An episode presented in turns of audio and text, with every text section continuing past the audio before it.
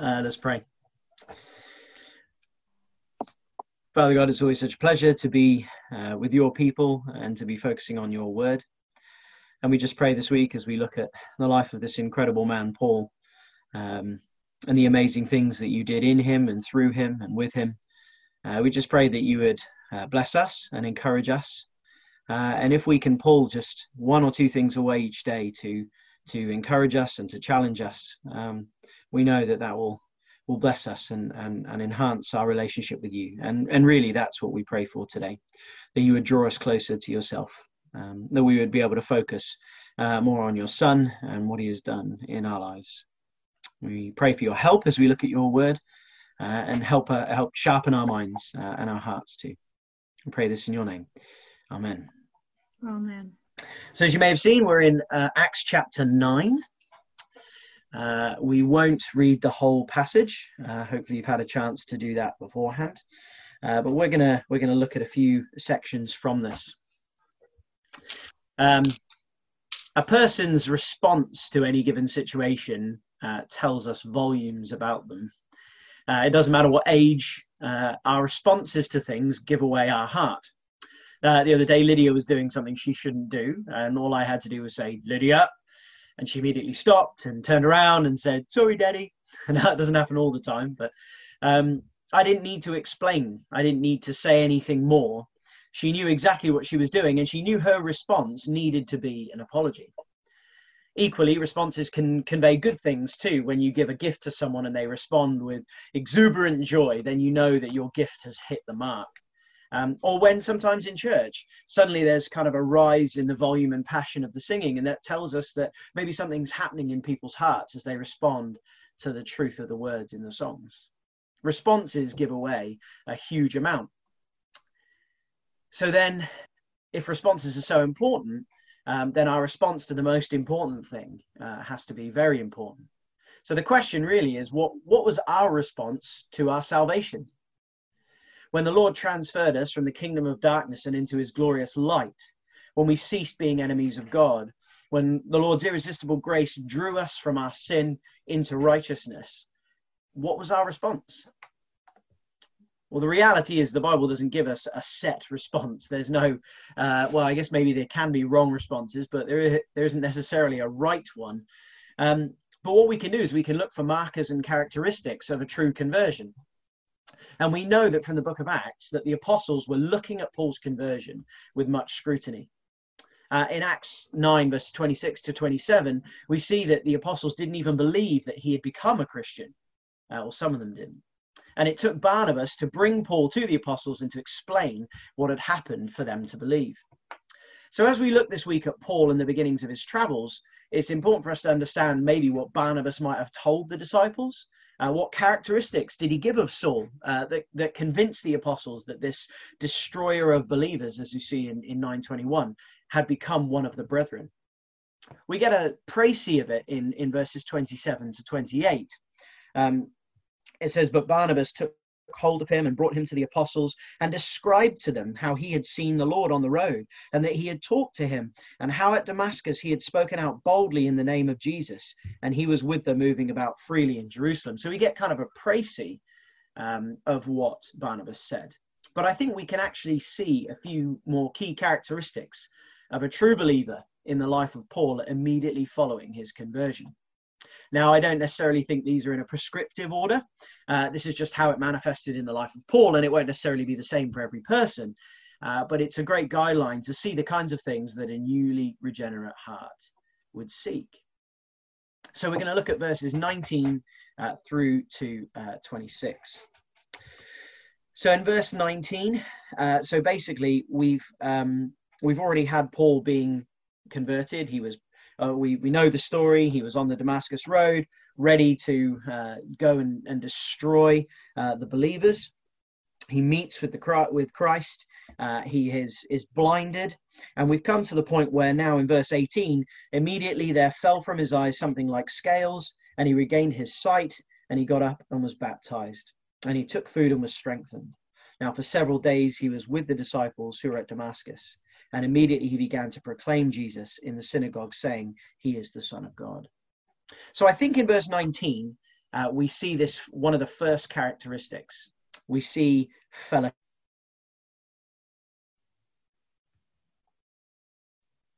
In fellowship with other believers. This is a key sign of a regenerate heart, wanting to be around those who are part of your spiritual family. We we don't lost, desire. we lost you for a Oh. Sorry. Um, am I back? Yes. Okay. Yeah. um, so, uh, fellowship is a key sign of a regenerate heart, wanting to be around uh, our spiritual family. If we don't desire to be together, how can we say that we love one another, as the Apostle John says in his first epistle? That love and relationship with other believers protects us, it encourages us, it refines us, it challenges us, it builds us up. And that's why the author of Hebrews states so clearly in chapter 10 do not forsake meeting together. Maybe a particularly apt message for us at this time. They didn't have Zoom back then. So that's the first thing. We see fellowship, a desire for fellowship. But we also then see in verses 19 and 20, we see a desire for proclamation. The second aspect we see immediately follows that of fellowship, and is that Saul's desire to share the new truth that he has acquired. He immediately began to proclaim Jesus. Now we have to understand that Saul wasn't a, a run of the mill new believer, was he? He had come from a heritage that gave him all the knowledge that he needed. He was just missing the key. Christ, things fell into place for him uh, that for us, you know, it doesn't happen when we are uh, uh, completely new and we, uh, you know, and when we think about Jake and Holly, who who are who are new Christians and, and maybe come from uh, from a background that doesn't have that. Uh, there are lots of things that need to be taught. Was Paul had all this knowledge, and Christ was the key that unlocked this knowledge. So he he wasn't kind of a run of run of the mill new believer. But look at the passion that he has. He surrounds himself with believers and then he propels himself out into this task of proclaiming the good news of Jesus Christ. What a challenge.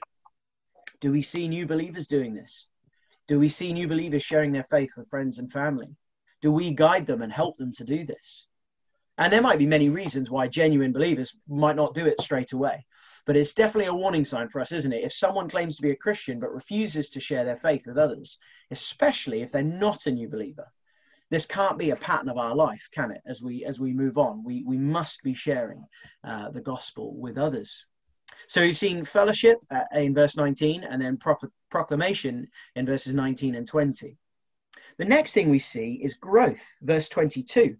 But Saul kept increasing in strength and confounding the Jews who lived at Damascus by proving that Jesus is the Christ. So the principle here is that a true convert will grow, and sometimes they'll grow fast, like Paul. However, as we get older and we have been a Christian for a long time, it might feel that growth is gradual and slow. Uh, but I think that's normal. In my previous life as a personal trainer, new clients who had previously low levels of exercise always responded quickly, losing weight fast, they saw muscle grow fast. But clients we've been training for a long time sometimes complained of slow progress. This is because the longer you exercise for, the more your body is used to it, and therefore changes become more gradual. You need to work harder to push through plateaus, and sometimes you get stuck for a period and you have to push harder to get through. And I think this is somehow analogous to our spiritual walks, isn't it? When it's all new, it, it, it can be easy to be learning all these new things and to be implementing them into life, and dramatic changes happen. But for a long term Christian, we have to work so much harder sometimes, it seems, to see those changes in our character, maybe in our devotional life, in our knowledge of God and His Word. That's why we don't pray less, we pray more. We don't read less, we read more.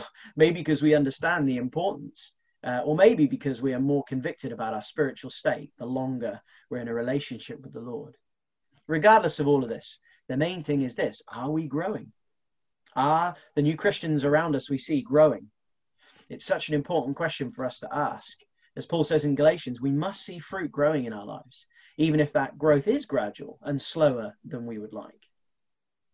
So we've seen fellowship, uh, we've seen proclamation, we've seen growth, uh, and the penultimate thing we see is training, verses 22 to 23. Uh, and I say that because uh, there's a gap between 22 and 23. Uh, where Paul was in Arabia, and we're told about that in Galatians 1, verse 11 to 18. So the narrative here kind of goes straight on. Uh, but in that uh, gap between 23 2 and 23, this is when Paul's in Arabia. He goes away from Damascus to Arabia, gets trained uh, by Christ, and then he comes back again. Um, and then in and he stays there in Damascus for, for a period of time. And then in verse 26, he goes to Jerusalem. And so this is a three year period from Paul's conversion to him going to Jerusalem.